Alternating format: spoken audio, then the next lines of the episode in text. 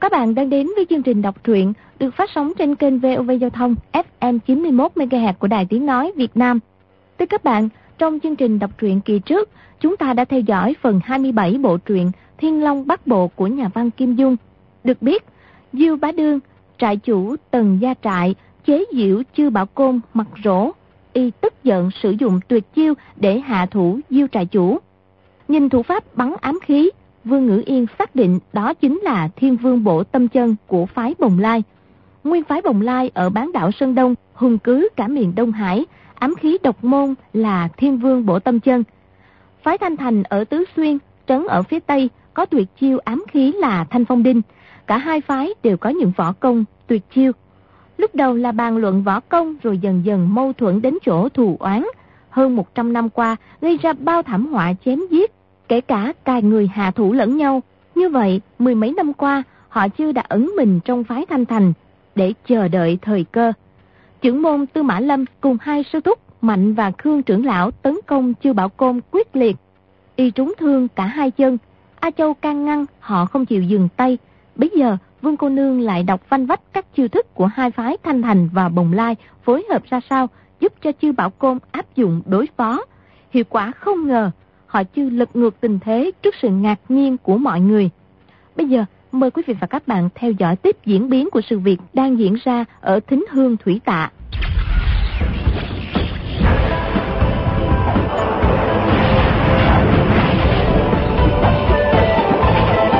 Thiên Long Bát Bộ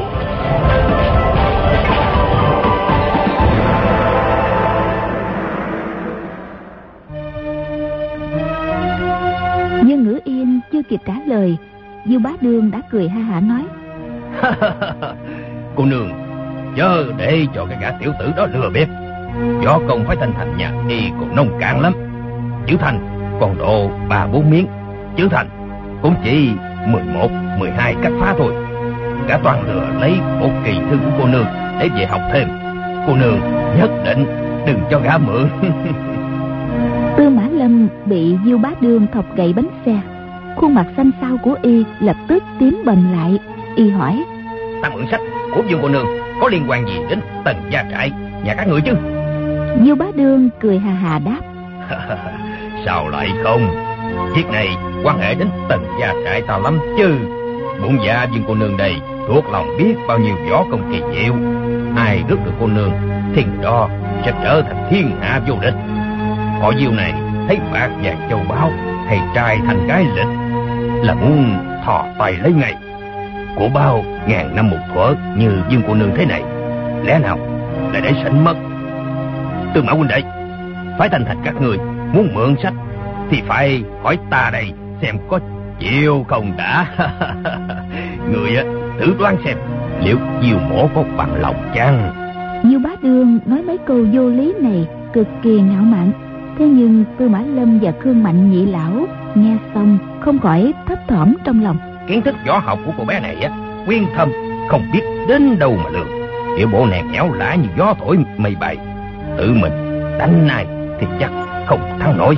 Nhưng đã đọc qua đủ các loại võ học kỳ thư rồi. Đã thuộc nằm lòng, lại có thể vận dụng thành một chuỗi. Nếu như mình mời được cô ta đem về phái thanh thành, thì sẽ học được hết thanh thành cửu đã, thanh thành thập bát phát. Nhưng bọn tần gia trại đã có giả bất lương. Hôm nay chỉ còn cách đánh nhau một trận. Lại nghe nhiều bá đường nói. Dương của nương, bọn chúng ta dồn lên đây tìm nhà mộ dung để đòi nợ. Xem chừng cô cũng là người họ mộ dung. Dương Ngữ Yên nghe y bảo cô cũng là người họ mộ dung thì nửa mừng nửa thẹn hai má ửng hồng. Nàng chép miệng hỏi lại à, mộ dung công tử là biểu huynh của tôi. Trại chủ tìm có việc gì? Biểu huynh tôi có điều gì đắc tội với trại chủ. Diêu bá đương cười hà hà nói cô nương là biểu muội của mộ dung phột thì thật tốt quá. Ông cố tổ nhà mộ dung có thiếu nhà họ diêu ta một trăm vạn lạng vàng một ngàn vạn lạng bạc. Tới này là mấy trăm năm cả vốn lẫn lãi tính sao đây? Dương ngữ yên ngạc nhiên hỏi. Sao lại có chuyện lạ như vậy được? Cửu phụ tôi vốn là một nhà hào phú. Sao lại thiếu nợ trại chủ? Dư bá đường đáp. Thiếu hay không thiếu Cô nương còn nhỏ nên chưa hiểu rõ. Ta đi kiếm mộ dung bác để đòi nợ Y bằng lòng trả rồi. Thế nhưng chưa lấy được xu nào Y đã lăn đùng ra chết. Bố chết thì đòi con. Ai ngờ mộ dung phục thấy chủ nợ đến đã chuồn đi mất. Ta chẳng biết làm thế nào, Đành kiếm cái gì đem về trừ bớt. Như Ngữ Yên nói, Biểu huynh tôi là người khẳng khái hào sản Nếu quả có nợ trại chủ, Thì thế nào biểu huynh tôi cũng trả. Giả tỷ không nợ Mà trại chủ cần chút ít tiền tiêu xài tới hỏi, Biểu huynh tôi cũng chả cự tuyệt đâu. Có lý nào sợ ông đòi nợ Mà lẫn tránh bao giờ? Dương Bá tương cho mày nói Việc này không thể một lúc mà nói rành mạch được. Bây giờ cô nương hãy tạm theo ta về Bắc, Ở chơi tần gia trại một năm hay dăm bảy tháng. Người tần gia trại quyết không động đến chân lông cô nương đâu. Một vợ diều mổ ghen tuồng nổi tiếng Là con hổ cái dữ nhất vùng hạ sóc. Nên đối với nữ sắc Diều mổ rất dữ dịch Cô nương cứ yên chí đừng lo ngại gì. Cô nương cũng chẳng cần thu xếp hành trang gì thêm nữa. Chúng ta chỉ vỗ tay một cái là đi ngay. Bao giờ biểu huynh của nương kiếm đủ tiền, Đem lên thanh toán hết món nợ cũ, Tự nhiên ta sẽ hộ tống cô nương về Cô Tô Để vẹn mối lương duyên cùng biểu huynh. Ngoài ra Tần gia trại còn đưa hậu lễ Để diêu mổ đi uống mừng hai họ. Y nói xong quát miệng cười ha hả.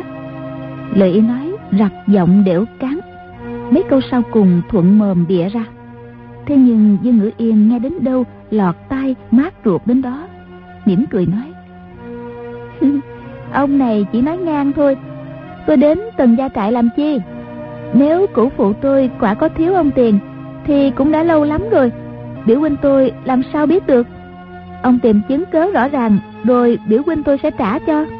Bạn ý như Bá Đường Chỉ muốn cướp Dương Ngữ Yên đi, Để ép nàng phải thổ lộ võ công. Chứ một trăm vạn lạng vàng, Một ngàn vạn lạng bạc, Chỉ là chuyện tầm phào Bây giờ nghe nàng nói năng thơ nghi Dường như lại tin là chuyện thật. Y bèn nói, Cô đường cứ đi với ta nghe. Tần gia trại đẹp lắm. Bọn ta nuôi nào là báo đen nè, Diều hâu nè, Mai hoa lộc nè, Đủ thứ. Ờ cô có ở, cả năm cũng không chán. Biểu huynh cô được tin, Lập tức sẽ tìm đến nơi hội diện Thế rồi Có tiền trả hay không cũng được Ta vẫn để cô nương Cùng chàng về cô Tô thành hôn Cô nương nghe có được chăng vậy Mấy câu nói đó quả thực khiến Dương Ngữ Yên phải sao xuyến trong lòng. Thấy nàng khóe mắt long lanh, vẻ mặt e ấp, Tư Mã Lâm nghĩ thầm. Nếu mà không sớm càng ngăn, để nàng mở miệng bằng lòng, đi đến tầng gia trại ở Dân Châu thì hết phần cứu vãn. Phải chặn trước đi là hơn. Y không đợi Dương Ngữ Yên trả lời, đã nói ngay. Dân Châu, ở tận ngoài hải Bắc là đất khỉ ho cò gáy, rét lạnh thấu xương Dung cô nương là một tiểu thư cành vàng lá ngọc sinh trưởng ở Giang Nam. Ai lại ra đó chịu khổ bao giờ? Đất thành đô của ta được gọi là Cẩm Quan Thành, gầm dọc đẹp nhất thiên hạ, phong cảnh tốt tươi, danh làm thắng cảnh nhiều gấp 10 lần dân châu đó. Một người xinh đẹp như Dung cô nương đến thành đô mùa gấm dốc mát vào càng nổi bật lên. Quả đúng là lúa tốt thêm phần, đã đẹp lại càng đẹp thêm. Mộ dung công tử tài mạo song toàn, dĩ nhiên ưa người đẹp mặc đồ gấm dốc y cho rằng phụ thân đã bị phái bồng lai gia hại nên không còn thù hận gì mộ dung cô tô nữa dư bá đường quát lên thôi lâm cô tô đây thiếu gì gấm đoạn lượt là mi mở to mắt cho mi ra mà nhìn ba vị cô nương trước mắt ai dám bảo là không biết cách ăn diện chứ tư mã lâm lạnh lùng nói thúi thiệt quá là thúi thiệt dư bá đường cả giận hỏi có phải Mày nói ta đó không vậy? Tư Mã Lâm đáp. Không dám. Ta nói là rắm túi quá. Soạt một tiếng, Dư Bá Đường rút đao ở sau lưng ra, quát hỏi. Tư Mã Lâm, tần gia trại ta với phái thành thành nhà mi đại khái một bình tám lạng, một đàn nửa cân. Thế nhưng tần gia trại mà liên thủ với phái bồng lai liệu có diện nổi phái thành thành không? Tư Mã Lâm mặt biến sắc, nghĩ thầm. Lẽ nào Lời nói quả đúng sự thật phụ thân ta qua đời rồi lực lượng phái thanh thành đã kém trước lại bị tên gian tặc chư bảo côn đến học trộm gió công nếu như tần gia trại lại đối đầu với mình thì thật là đáng lo người đời có nói tiền hạ thủ di cường. Việc đã đến như thế này thì một cách nhân khi chúng chưa chuẩn bị giết mất một tên. Đã nghĩ vậy vừa lạnh lùng buông cổng một câu. Chưa chắc. Dù bá đường thấy tư mã lâm hai tay thủ vào trong áo biết lúc nào y cũng có thể bắn ám khí ra giết mình nên hết sức cảnh giác nói. Ta mời dương cô nương lên dân châu chờ mấy hôm đợi mỗi dung công tử đến đón về mì muốn chó mòn vào ngăn trở chăng tư mã lâm đáp. Đất dân châu nhà ngươi á không xứng đáng chút nào. Không thể khuất ngá dương cô nương được. Ta muốn mời dương cô nương qua thành đô một chuyến. Như bá đường đáp. Hay lắm. Bây giờ hai bên lấy binh khí ra so tài cao thấp một phen đã ai thắng sẽ được làm chủ nhân mời dương cô nương. Tư mã lâm nói. Phải đó. Người nào thua mà muốn mời dương cô nương thì chỉ có nước mời chúng chơi âm cung thôi. Nói như thế là đã rõ ràng. Đây không phải là cuộc tỷ thí để phân thắng bại mà là chiến đấu sinh tử. Cả bại tất phải do mạng. Du bá đương cười ha hả nói. Nhiều mổ suốt đời sống bằng nghề nhuộm máu lưỡi đạo từ mã chữ ngôn muốn đem cái chết hầm dọa ta đó chăng? Ta đâu có sợ. Tư mã lâm hỏi. Thế thì đâu cái nào đây? Ta với người một chọi một phải tất cả sống lên. Như bá đường đáp. Cứ để lão phù tiếp từ mã trưởng môn chơi ít hiệp y mới nói đến đây tư mã lâm đột nhiên quay sang bên trái mặt mày kinh hoàng dường như phát sinh biến cố gì vô cùng kỳ lạ. Du bá đường mắt vốn không rời gã đề phòng ám toán bất ngờ. Lúc này không nhịn được cũng nhìn sang bên trái. Chỉ nghe gieo gieo gieo ba tiếng nhỏ. Khi giật mình thì ám khí đã bay tới trước ngực, chỉ còn cách chừng ba thước. Y thất vọng, tự biết không thể thoát chết được. Giữa lúc tính mạng như quá đường lâm vào tình trạng ngàn cân treo sợi tóc, đột nhiên có vật gì giọt ra, chắn ngang ngực y. Mấy tiếng can can bật lên. Mấy mũi độc châm đụng vào rồi rớt xuống đất.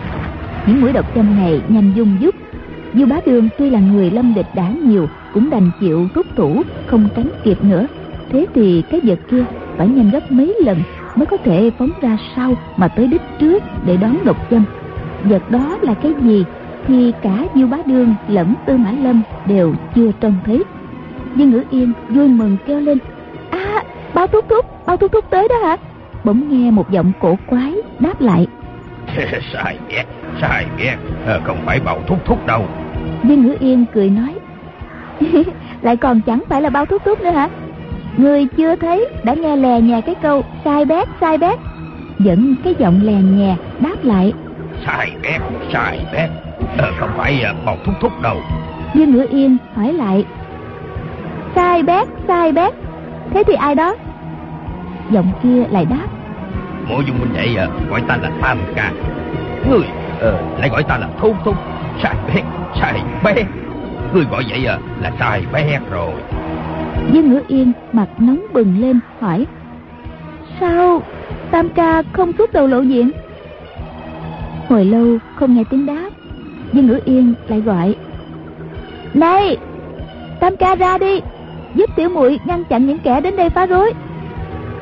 Bốn bề vẫn lạnh ngắt như tờ Hiển nhiên gã họ bao đã đi xa rồi. Dương Ngữ Yên hơi thất vọng, hỏi A Châu. Y đi đâu rồi? A Châu mỉm cười đáp. Bao tam ca tính vốn vẫn như vậy đó. Ông ta đang định ra mặt. Nghe cô nương gọi, Ông ấy lại nhất định không ra nữa. E rằng hôm nay không ra nữa đâu. Tính mạng Diêu Bá Đương Mười phần chết chín Được người họ bao kia ra tay cứu độ.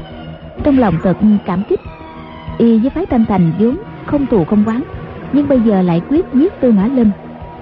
Dung đao lên Y nói. Quân vô liêm sĩ Bắn trộm hại người. Đi trưởng giết được lão phu hay sao? Y múa đào nhắm ngay đầu tư mã lâm chém xuống. Tư mã lâm hai tay vung ra tay trái cầm dùi sắt tay phải cầm búa xông lên tiếp chiến du bá đường sức lực hung mãnh ra tay tàn nhẫn. Còn tư mã lâm thì lấy nhẹ nhàng khéo léo làm chính. Phái Thanh Thành và Tần Gia Trại hôm nay đánh nhau lần đầu Hai vị thủ lĩnh thân ra ứng chiến. Cuộc thắng bại sẽ đưa đến sự tồn vong cùng dinh nhục cho bổn phái. Thành thử, cả hai không ai dám sơ sảnh chút nào. Hai bên trao đổi đến hơn 70 chiêu rồi Dương Ngữ Yên bỗng quay sang. Ngươi xem kìa, Ngũ hổ đoạn môn đao của Tần Gia Trại, Xem ra không phải chỉ mới có 5 chiêu. Hai chiêu phụ tử độ hạ và trọng tiết thủ nghĩa. Sao không thấy Diêu lão gia dùng đến? A Châu nào có biết võ công gia số của Tần Gia Trại thế nào, Nên chỉ ậm ừ. Dù bá đường đánh nhau đang hăng, Chợt nghe lời Dương Ngữ Yên Thì cả kinh nghĩ thầm. Nhãn quan của bé này ghê gớm thật. 64 chiều của ngũ hổ đoạn môn đào, Mất đi 5 chiều từ mấy chục năm nay. Chỉ còn có năm 19 chiều. Đến đời sư phụ ta, Từ chắc kém cỏi, Ngộ tính tầm thường, Nên không học đúng hai chiều, Phụ tử đổ hà. Và trọng tiết thủ nghĩa. Từ đó, hai thế này lại bị thất truyền. Vì muốn bảo toàn thể diện, Ta đã phải biên cải vài thế Bổ sung vào Để cho đủ số năm 19 chiều. Ngờ đâu, cô ta vẫn nhìn ra được. Hầu hết lục lâm sơn trại đều là bọn ô hợp. Bao nhiêu môn phái võ công cũng tụ lại một chỗ, rủ nhau đi ăn cướp. Riêng có tần gia trại thì các đầu lĩnh đều là đệ tử của ngũ hổ đoạn môn đao chẳng có môn phái nào coi tần gia trại bằng vai phải lứa, cũng chẳng ai đến gia nhập với chúng. Sư phụ của diêu bá đương họ tần là thủ lĩnh tần gia trại, cũng là trưởng môn ngũ hổ đoạn môn đao. Có đứa con ruột là tần bá khởi, võ công tài cán thật tầm thường, nên mới truyền ngôi vị đó cho đại đệ tử diêu bá đương. Mấy tháng trước, tần bá khởi ở tiểm tây bị người ta chém chết bằng chiêu tam hoành nhất trực tức là ba nhát ngang, một nhát dọc, chém vào mặt thành hình chữ dương. Đó chính là tuyệt chiêu tối cương mãnh của ngũ hổ đoạn môn đao. Nên ai ai cũng nghi rằng chắc là do cô tô mộ dung hạ thủ. Du bá đương nghĩ đến ân tình của sư phụ, bèn dắt hết hảo thủ của bản trại đến tô châu báo thù cho sư đệ. Ngờ đâu chưa gặp chủ nhân đã quyết tán mạng vì thanh phong đinh của phái thanh thành mai được bằng hữu của mộ dung phục cứu cho thoát chết. Y hận tư mã lâm ám toán âm độc, lại nghe thấy dương ngữ yên dạch ra chỗ kiếm khuyết của võ công mình, nên cũng hơi hổ thẹn. Càng muốn đánh bại ngay tư mã lâm để gỡ lại quy thế với bản trại. Lão nóng ruột thành ra liên tiếp sử dụng những đòn hiểm hóc một cách hời hợt, khiến cho tư mã lâm tránh được dễ dàng. Dư bá đương tức mình quát lên một tiếng hòa đào chém kéo xuống. Chờ cho tư mã lâm nhảy tránh sang mé tả, bất tình lình lão co chân hữu đá phốc ra. Tư mã lâm người còn lơ lửng chưa chấm đất, không có cách gì tránh né, nhưng đã ứng biến tuyệt lẹ, thả mũi dùi xuống thấp, để Dư bá đương đá vào sẽ bị thủng chân. Ngọn cướp của Dư bá đương quả nhiên phải rụt về. Chân trái liền sử, uyên ương liên hoàn, đá vào cạnh sườn bên phải của tư mã lâm tư mã lâm dùng búa đánh xéo lại. Nghe chát một tiếng, đúng sống mũi du bá đương lập tức máu chảy ra lên láng. Lúc đó chân cái lão cũng đá trúng lưng tư mã lâm. Nhưng vì mặt lão bị đánh trước một chút trong lòng hoảng sợ, lực đạo ngọn cước so ra chỉ được độ hai thành lúc bình thường. Tư mã lâm tuy bị đá, nhưng chỉ hơi đau, chưa đến nỗi bị thương. Hai bên trúng đòn nhau trước sau khoảnh khắc, nhưng thắng bại coi như đã xong như bá đường gầm lên một tiếng, cầm đao toan xông lên chém tiếp. Nhưng đầu dứt như búa bổ, chân bước loạn choạng không đứng vững được. Tư mã lâm may mà thắng được một đòn, biết rằng nếu để cho đối phương sống sót, tất hậu hoạn khôn lường. Y quyết tâm tiêu diệt đối phương. Búa nhỏ bên tay phải dung lên, đợi cho diêu bá đường dung đao lên gạt. Lập tức mũi dùi bên tay trái đâm luôn vào giữa ngực. Phó đại chủ của tần gia trại, thấy tình thế nguy ngập hú lên một tiếng. Thanh đơn đao đột nhiên lìa khỏi tay, nhằm tư mã lâm ném tới. Chết mắt trong đại sảnh, gió rít dù dù, hơn 10 lưỡi đơn đao dùng dút nhét về nhằm vào tư mã lâm. Thì ra trong võ công của tần gia trại có tuyệt kỹ ném đơn đao mỗi thanh đao đều nặng từ 7 8 cân đến ngoài 10 cân. Dùng sức ném ra, thế mạnh ghê gớm. Huống chi hơn 10 lưỡi đao phóng ra một lượt tư mã lâm đỡ không đỡ được tránh cũng hết đường. Ai cũng thấy y sắp bị loạn đau phân thi đột nhiên, ánh đuốc lập lòe. Một người nhảy giọt tới bên cạnh tư mã lâm, đưa tay chợp bên đông, đón bên tây, bắt vết hương chuột thanh đơn đau. Đoạn một chuỗi cười ha hả vang lên. Trên ghế giữa sảnh đường đã thêm một người ngồi trông rất oai nghiêm. Tiếp đó, loáng toảng loáng toảng liên tiếp người đó vứt bó đao trên tay xuống đất. Mọi người kinh hãi nhìn. Thấy đó là một hán tử trung niên, mặc trường bào sắc tro thân hình ốm o, lại cao lêu nêu thần sắc có vẻ ngang bướng gàn dở. Ai thấy thủ đoạn chụp đao của y cũng đều bội phục, không dám nói câu gì. Chỉ có mình đoàn dự mỉm cười, lên tiếng hỏi. Huynh đài, xuất thủ cực kỳ máu lẹ. Võ công hẳn là cao cường tuyệt đỉnh tôn tính đại danh là gì? Có thể cho biết được chăng? Hán tử cao gầy kia chưa kịp trả lời thì dương ngữ yên đã tiến lên cười nói bao tam ca tiểu muội tưởng tam ca không trở lại chứ? Cứ khắc khoải trong lòng ngờ đâu tam ca lại đến? Hay quá tuyệt quá. Bàn dự nói ồ oh, thì ra là bao tam tiên sinh. Gã bao tam tiên sinh kia đưa mắt liếc chàng một cái khinh khỉnh nói gã tiểu tử này là ai? Mà dám liên thoáng trước mặt ta. Đoàn dự đáp. Tại hạ họ đoàn? Tên dự. Không biết quyền cướp võ công chi hết. Ngờ đâu lạc vào chốn giang hồ mà đến nay chưa chết. Kể cũng là một việc lạ trên đời. Bao tam tiên sinh trợn mắt nhìn chàng một hồi nhất thời không biết phải trả lời sao. Tư mã lâm tiến lên tá một cái thật sâu vừa nói. Tư mã lâm này ở phái thành thành được tiên sinh bắt đạo cứu mạng ân đức ấy không bao giờ dám quên. Xin mời tiên sinh cho biết đại danh để ghi vào tâm khảm. Bao tam tiên sinh đảo mắt một cái tung chân ra nghe bình một tiếng đá y lộn đi mấy vòng vừa quát lớn. Mà ngươi mà dám hỏi đến tên của ta sao? Không phải ta định cứu người đâu chỉ vì đây là trang diện của ai châu mũi tử. Nếu để cái thân thể hùi thối của người thì đoạn đào phần thầy há chẳng ồ quê, cây tinh hương thủy tả này ư. Thôi cút đi cho mau. Tư mã lâm thấy bao tam tiên sinh phóng cước ra, toàn né tránh thì đã không kịp. Y bị ngã khá đau, lại nghe đối phương ăn nói kinh bạc như thế. Cứ theo quy củ giang hồ, nếu không lập tức ra tay liều mạng, thì cũng phải ước hẹn ngày sau gặp lại. Không thể cam tâm chịu nhục trước mặt mọi người mà nín đi cho xong được. Y ra vẻ cứng cỏi, nói bảo tam tiên sinh tư mã lâm này, hôm nay bị người ta dây đánh. Quả bất định chúng tưởng chừng tán mạng nơi đây, may được tiên sinh cứu cho thoát chết. Tư mã lâm này, ân quán phần mình có ơn trả ơn, có quán báo quán. Xin mời. Y tự biết mình dù có luyện tập thêm mấy chục năm nữa, cũng không thể nào đạt tới mức của bao tam tiên sinh.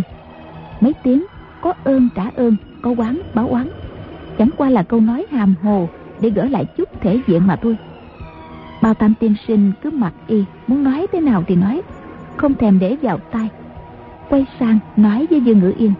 Dương cô nương thái thái vì có gì mà lại để cho cô qua tận đây? Dương ngữ yên cười nói tam ca thử đoán xem là gì duyên cớ gì?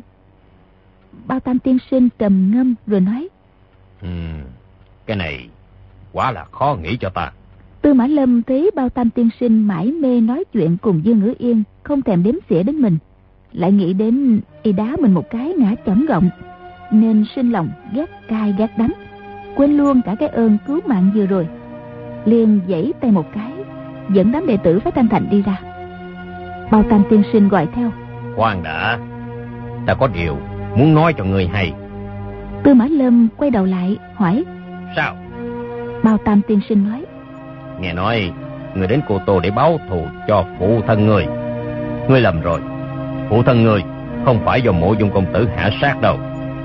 Tư mã lâm hỏi. Sao lại vậy? Làm sao tiên sinh biết được? Bao tam tiên sinh tức mình nói.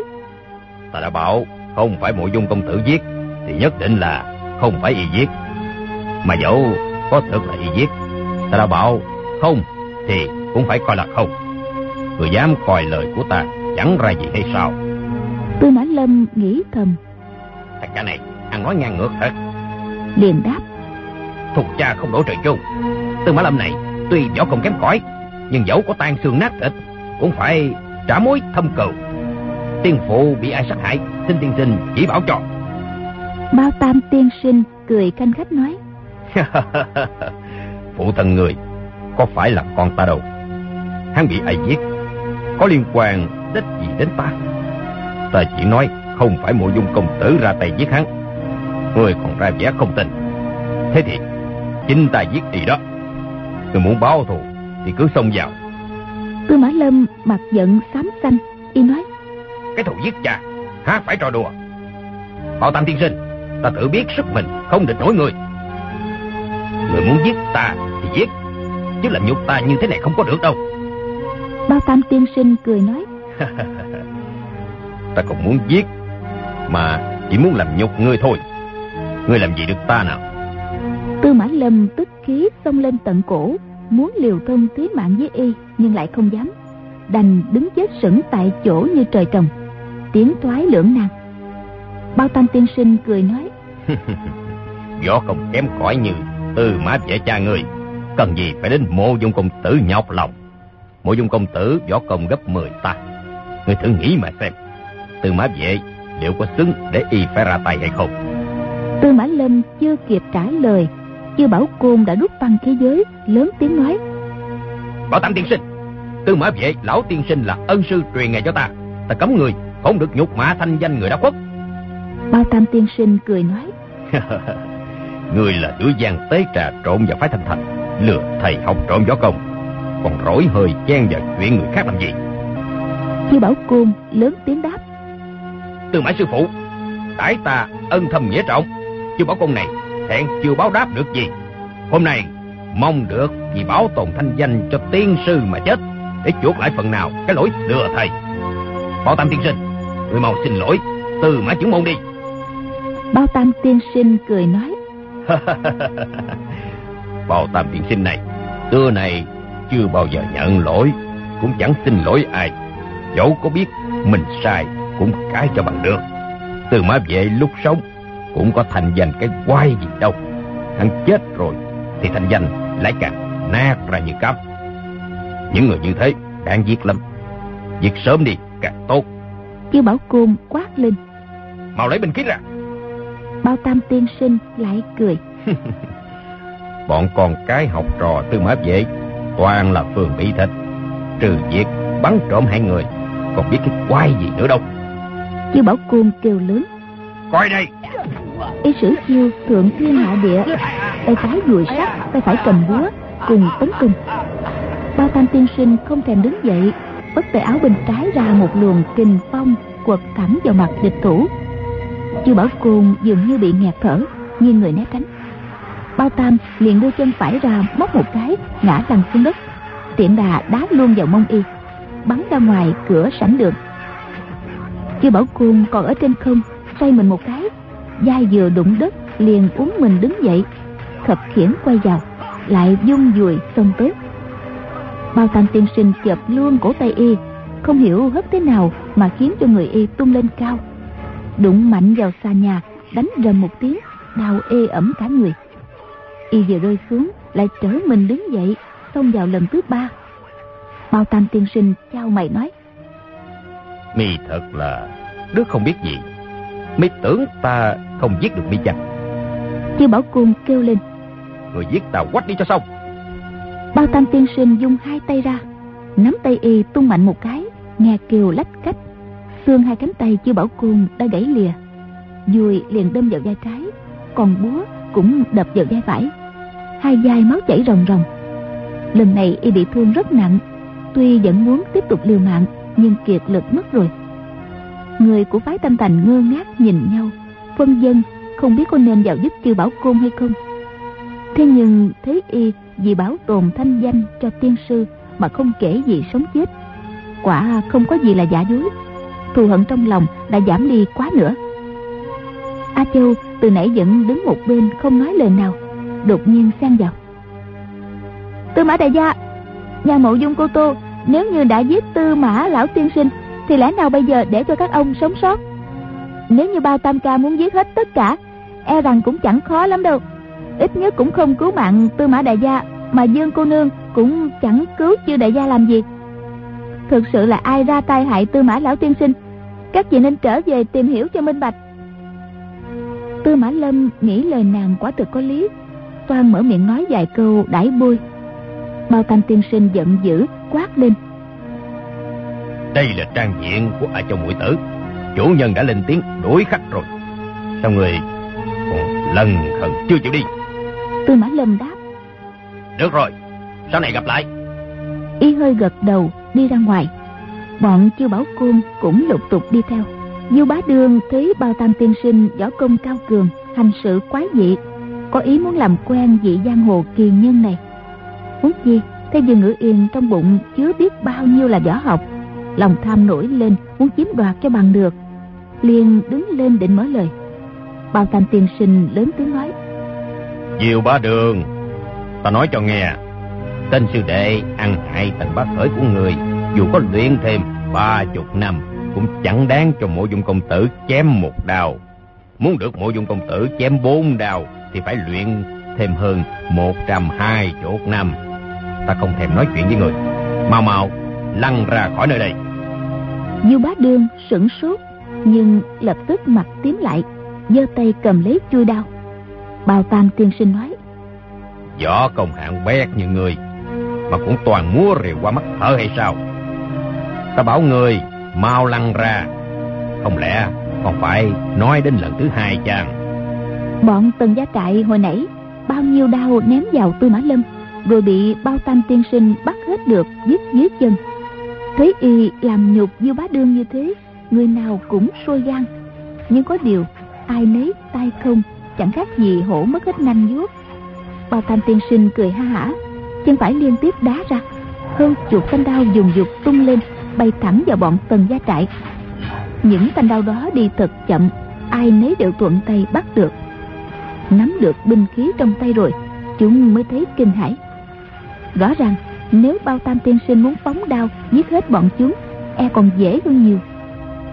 Mọi người trong tay đã có đau mà vẫn luống cuốn không biết làm sao cho phải. Bao tam tiên sinh nói chịu bá đường ngươi có chịu lăn ra không? Diêu bá đường cười gượng à, tiên sinh đối với họ diêu này có ơn cứu mạng. Cái thân này cho các hạ ban cho các hạ đã ra lệnh dĩ nhiên phải tuân theo. Xin cáo biệt. Nói xong khom lưng hành lễ tay phất một cái nói thôi tất cả đi ra. Bao tam tiên sinh nói ta bảo người lăn ra chứ có bảo người đi ra đâu. Như bá đường ngạc nhiên nói ừ? tại hạ chưa hiểu. Bao tam tiên sinh nói muốn lăn thì phải nằm xuống đất. Người có lăn ra không thì bảo như bá đường nghĩ thầm người này tính tình thật điên khùng cổ quái. Không muốn dây dưa liền rảo bước đi ra cửa sảnh. Bảo tam tiên sinh quát lên. Xài bét xài bét đó là đi là bước là cúp đuôi chạy trốn. Chứ nào có phải là lăn đâu? Y thân hình rung động đã giọt tới sau lưng diêu bá đương tay trái tỏ ra nắm ngay ót. Diêu bá đương tuốt cùi chỏ ngược về sau. Bao tam tiên sinh nhấc tay lên người của diêu bá đương như bơi giữa khoảng không khiến cho khuỷu tay của y tuốt vào chỗ trống. Bao tam tiên sinh tay phải liền nắm ngay mông của y lớn tiếng quát. Trang diện của a châu muội tử đâu phải người muốn đến là đến muốn đi là đi dễ như vậy được. Còn mẹ người chứ có lăn ra không nào? Y thuận tay phong bế quyệt đạo rồi hất tay một cái. Thân hình to béo của như bá đường chẳng khác gì một khúc gỗ lục cục lăn đến cửa cũng may cửa sảnh rộng rãi nên y không bị da vào đâu lăn thẳng ra ngoài. Bọn tần gia trại quảng hốt dội túa ra đỡ y dậy. Diêu bá đường thần trí hồ đồ lại tưởng mình đang đi ăn cướp bị đuổi bắt liền dùng tiếng lóng ra lệnh. Gió lớn gió lớn. Cả bọn như bầy ong dở tổ gian nhau chạy mất. Bao tam tiên sinh nhìn đoàn dự mấy cái không đoán nổi là chàng là hạng người nào hỏi dương ngữ yên. Gã này thuộc bọn nào? Tống cổ nốt đi đi chàng dương ngữ yên đáp. Tiểu muội và a châu a bích đều bị nghiêm má má bắt giữ. Tình thế cực kỳ nguy hiểm. Mai được đoàn công tử đây ra tay cứu. Hơn nữa anh ta biết chuyện quyền bi hòa thượng Bị người ta dùng di đạt chữ đánh chết. Mình còn phải hỏi lại cho rõ ràng. Bao Tam tiên sinh nói. Cô nói thế là muốn giữ y lại chứ gì? Nhưng ngữ yên đáp Ừ đúng vậy. Bao Tam tiên sinh mỉm cười. Cô không sợ mộ dung huynh đệ ghen hay sao? Nhưng ngữ yên mở tròn đôi mắt. Ghen gì? Bao Tam tiên sinh chỉ đoàn dự nói. Nè gã này Mặt trờ trang bông Mồm miệng trơn tuột như bồi mỡ. Cô đừng có bị dụ dỗ nhưng ngữ yên không hiểu, Hỏi lại. Tiểu muội, có gì mà y dụ dỗ? Tam ca bảo y đặt tiều nói láo tin tức về chùa Thiếu Lâm hả? Tiểu muội, không sao hiểu nổi. Bao tam tiên sinh nghe nàng nói chuyện cơ nghi, Không tiện hỏi thêm. Quay sang đoàn dự, cười khẩy mấy tiếng, Y nói. Nghe nói, quyền bí hòa thượng của chùa Thiếu Lâm Bị người ta dùng công phu Di đà chữ đánh chết ở Đại Lý. Lại có một bọn hồ đồ Đổ tội cho nhà mộ dung chúng ta. Chuyện đó như thế nào? Người kể lại đầu đuôi cho ta nghe. Đoàn dự bực mình Cười nhạt nói. Người thẩm vấn tội phạm đó chăng? Nếu như ta không nói Người sẽ tra khảo hay sao? Bao tam tiên sinh ngạc nhiên Không nổi giận mà lại bật cười lẩm bẩm. Tiểu tử lớn mật Tiểu tử lớn mật Đột nhiên y tiến lên Nắm lấy cánh tay chàng Hơi dùng sức Đoàn dự đau đến thấu xương Kêu lên. Ôi trời ơi Ngươi làm gì vậy? Bao tam tiên sinh đáp. Ta dùng nghiêm hình tra khảo Hỏi cung tù phạm đó. Đoàn dự bèn mặc kệ Coi như không phải tay mình mỉm cười nói. Ngươi càng khảo đã ta Ta càng không thèm nhìn tới ngươi. Bao tam tiên sinh tăng gia kình lực Đến nỗi xương tay đoàn dự kêu lên lách cách Dường như muốn gãy.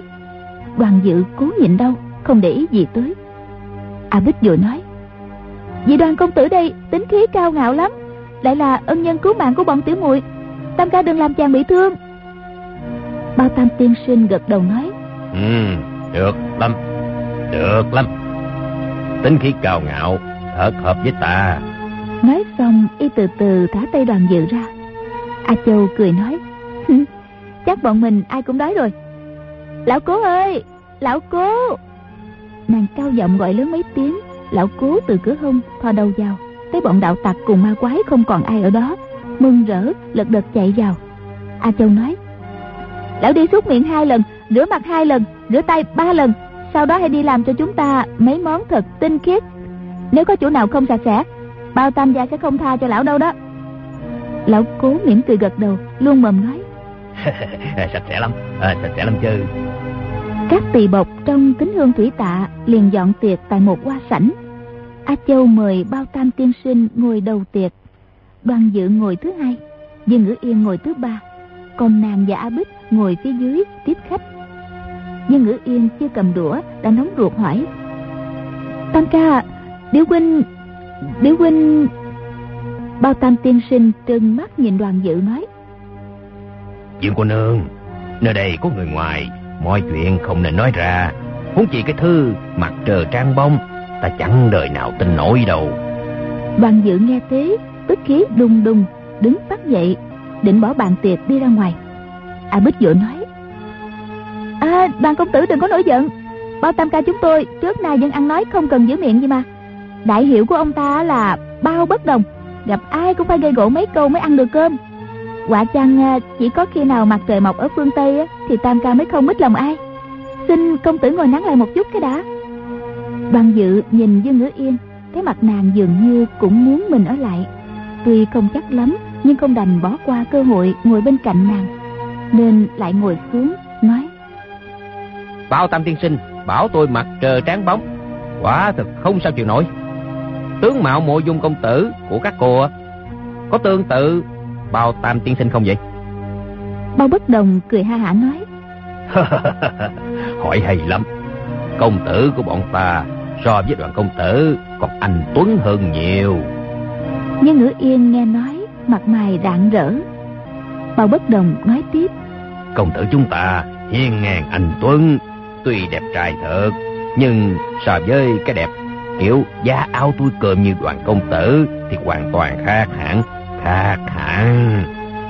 Còn như tại hạ thì có anh mà không có tuân.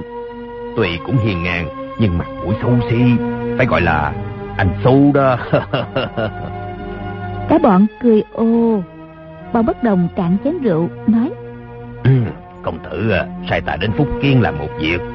Cốt để ngầm giúp chùa thiếu lâm một tay. Còn như làm việc gì thì đợi bao giờ vị đoàn công tử này đi khỏi rồi ta sẽ nói.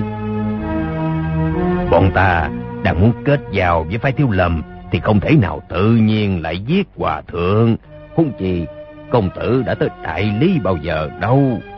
Cô Tô Mộ Dung võ công tuy cao thật nhưng e rằng chưa tới mức có thể dùng di đà chữ để giết người ngoài dạng dâm. Đoàn dự gật đầu.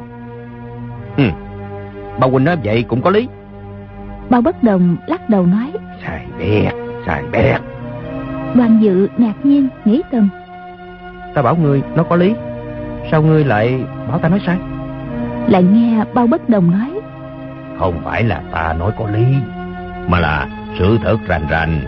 Đoàn công tử cho rằng, à, ta nói có lý. Phải hiểu ngầm rằng, sự thật không phải vậy. Chỉ vì ta mồm miệng khéo léo, biện luận cho có lý đó thôi. Lời của người thật là sai bét, sai bét. Đoàn dự mỉm cười không trả lời. Nghĩ bụng chớ nên cãi lẫy với y làm gì. Bao bất đồng nói. Hôm qua Ta quay trở lại Tô Châu gặp Phong Tứ Đệ. Hai anh em trao đổi Mới hay có bọn cho ma nào đó. Ngầm gây chuyện hại người Để cho thiên hạ đổ tội lên đầu cô Tô Mộ Dung. Chuyện đó Đáng lẽ là hảo sự Ai kiếm chuyện là mình đánh. Còn gì thú vị cho bạn? A Châu cười nói Tứ ca hẳn là mở cờ trong bụng Chuyện đó y cầu còn chưa được. Bao bất đồng lắc đầu.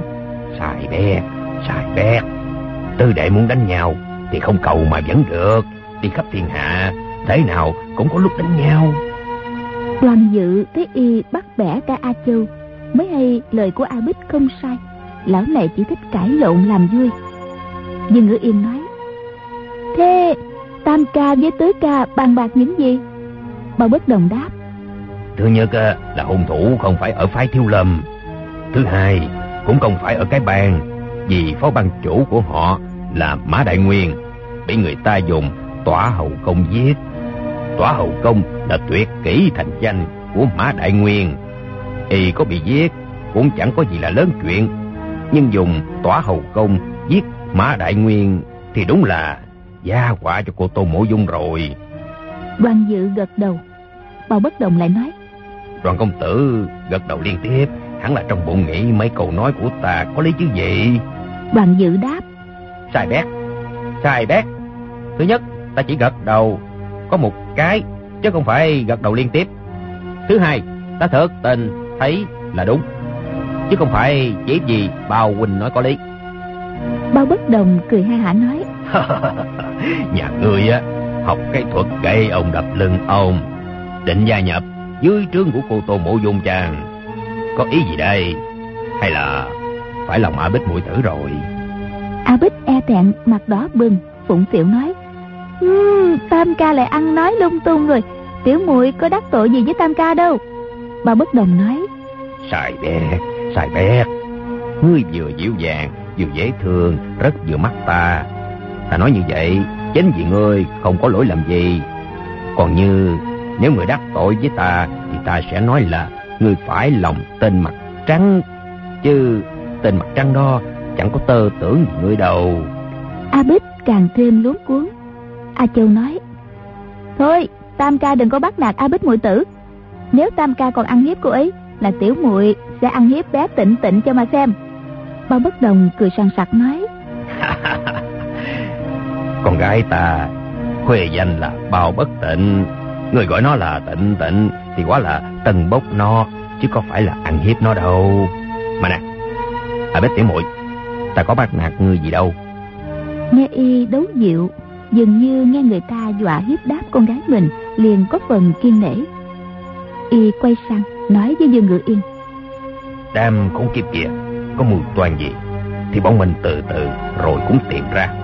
Phòng tứ đệ vừa ở Giang Tây về điều tra chưa được rõ ràng. Bọn mình phải đi thành dân tràng mới được.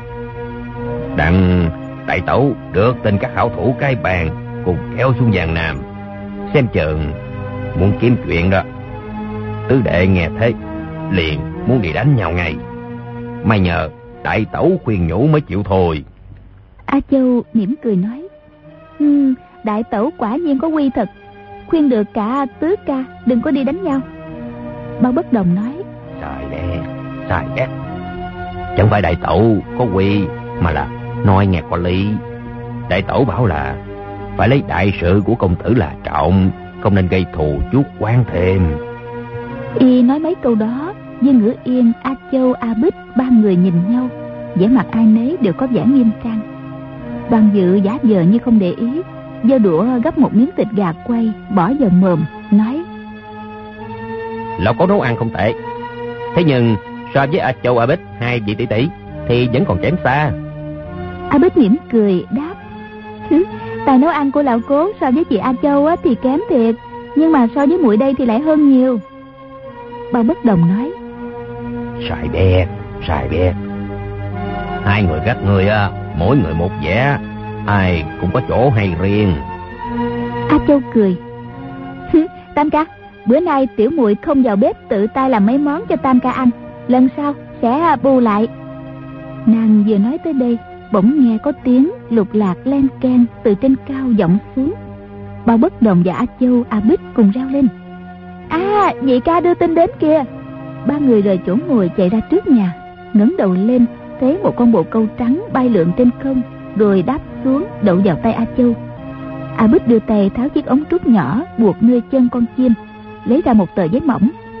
Bao bất đồng cầm lấy, đọc qua, rồi nói. Thế này thì mình phải đi ngay. Y quay sang nói với Dương Ngữ Yên. Nè, cô có đi theo không vậy? Dương Ngữ Yên hỏi lại. Đi đâu? Có chuyện gì vậy? Bao bất đồng xòe tay giơ tờ giấy ra nói. Nhị ca đưa tin, một đám hảo thủ của nhất phẩm đường nước Tây Hạ đến Giang Nam. Không hiểu có ý gì, sai ta và hai cô A Châu A Bích đi trà xét xem sao.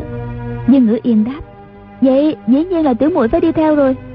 Người của nhất phẩm đường nước Tây Hạ cũng muốn gây sự với mình nữa hả? Xem ra kẻ đối đầu mỗi lúc một nhiều. Nàng nói tới đây lại trao mày. Bao bất đồng nói. Chưa chắc đã là đối đầu, nhưng hẳn họ tới Giang Nam chẳng phải để du sơn ngoạn thủy hay viếng chùa lễ Phật đâu. Ờ, đã lâu mình chưa gặp cao thủ. Này lại có cái bàn, rồi nhất phẩm đường. Lần này chắc là nhộn nhịp lắm đó. Y mặt mày phấn khởi, xem ra hứng chí sắp được đánh nhau. Dương Ngữ Yên đi tới gần, có vẻ muốn xem thư viết gì. Bao bất đồng liền đưa cho nàng tờ giấy. Thấy trên đó viết bảy tám hàng, nét bút thanh nhã, lại có kinh lực. Tuy chữ nào nàng cũng biết, nhưng đọc lên chẳng ra câu cứu gì. Nàng đọc sách đã nhiều, nhưng viết kiểu này thì mới thấy lần đầu. Nên nhíu mày hỏi, cái này nghĩa là gì? A Châu mỉm cười. Đây là trò nghịch ngợm của công giả nhị ca đó mà. Dùng thi vận và tiết âm mà biến ra. Bình thanh á, đọc thành nhập thanh, nhập thanh đọc thành thượng thanh, nhất giảng đọc thành tam giang, đảo qua đảo lại. Bọn tiểu muội đọc quen rồi hiểu ngay à.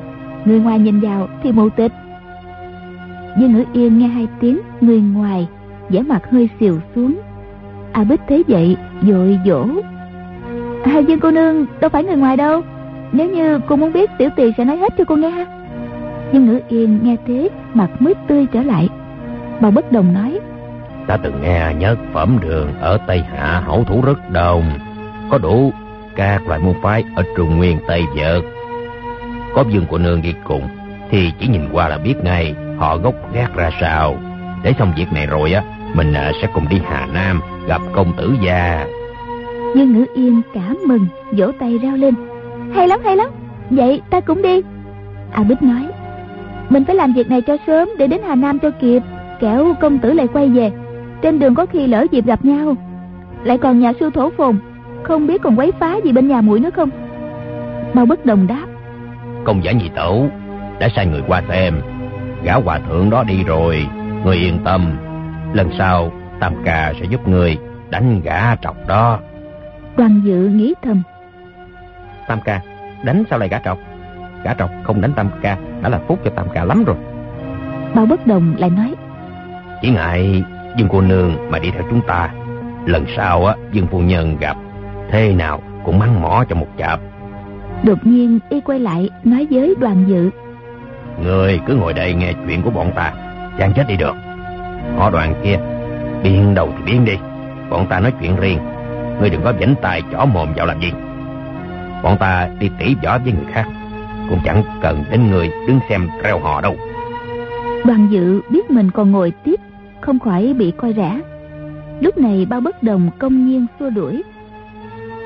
Ăn nói cực kỳ sức sượt.